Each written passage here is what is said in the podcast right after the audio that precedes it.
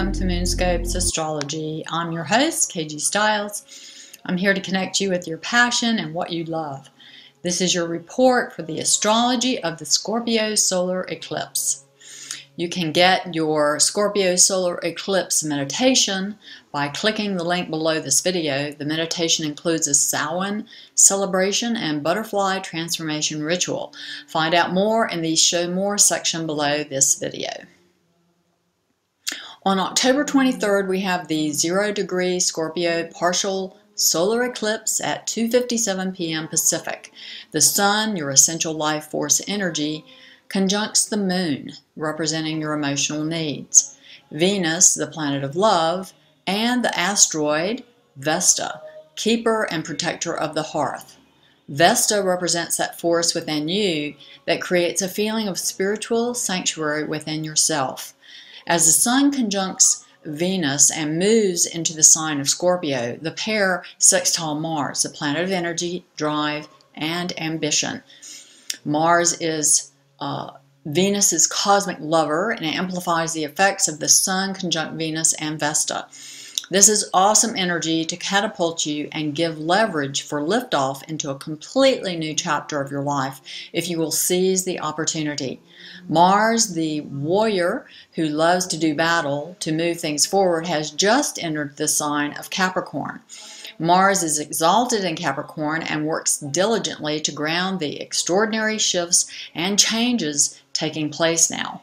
This is the first transit of Mars through Capricorn since Pluto and Uranus began making their square to one another in 2012. Mars will activate and ground the changes you've been making to the systems of your body and mind, as well as how you organize your life and take action. This is an amazing rebirth moment when all the work that's slowly been going on over the past two years represented by Saturn and Scorpio, sextile to Pluto and Capricorn, have been excavating for regeneration, restructuring, and rebirth. Sun conjunct the Moon, Venus, and Vesta are also trine to Neptune, the higher octave of Venus, the planet of love.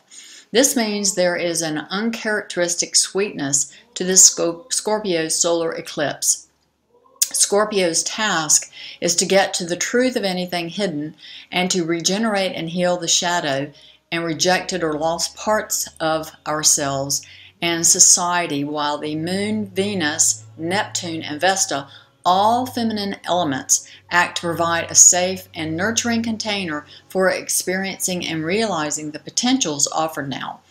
Especially with Saturn's transit through Scorpio, there's been tremendous pressure to get to the truth and root causes to make practical changes so that long term success can be achieved.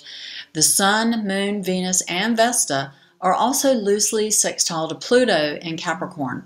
All of these celestial forces join harmoniously to ground the energies at play in positive and beneficial ways and bring opportunities for lasting transformation and healing. This gateway window of time we're entering from now through the spring of 2015 brings a crescendo, climax, and resolve to the ongoing Pluto Uranus square that's been ongoing since 2012. This is when you'll make a clear decision about what you truly desire and connect with the resources to attain it. It is your clarity of direction about what you want and where you're headed that makes this possible. So your future is in your hands, and this is your jumping off point for realizing your destiny. Now, given that this is a Scorpio solar eclipse, it can be quite intense, although there are some very positive aspects going on with it. Uh, it can feel very intense. So, well, those are the astrological lineup of energies unfolding for you during the Scorpio solar eclipse. Remember to get your Scorpio solar eclipse meditation by clicking the link below this video in the show more section. Thanks again for joining me for this special forecast. I'll be back soon with another astrology forecast, so stay tuned.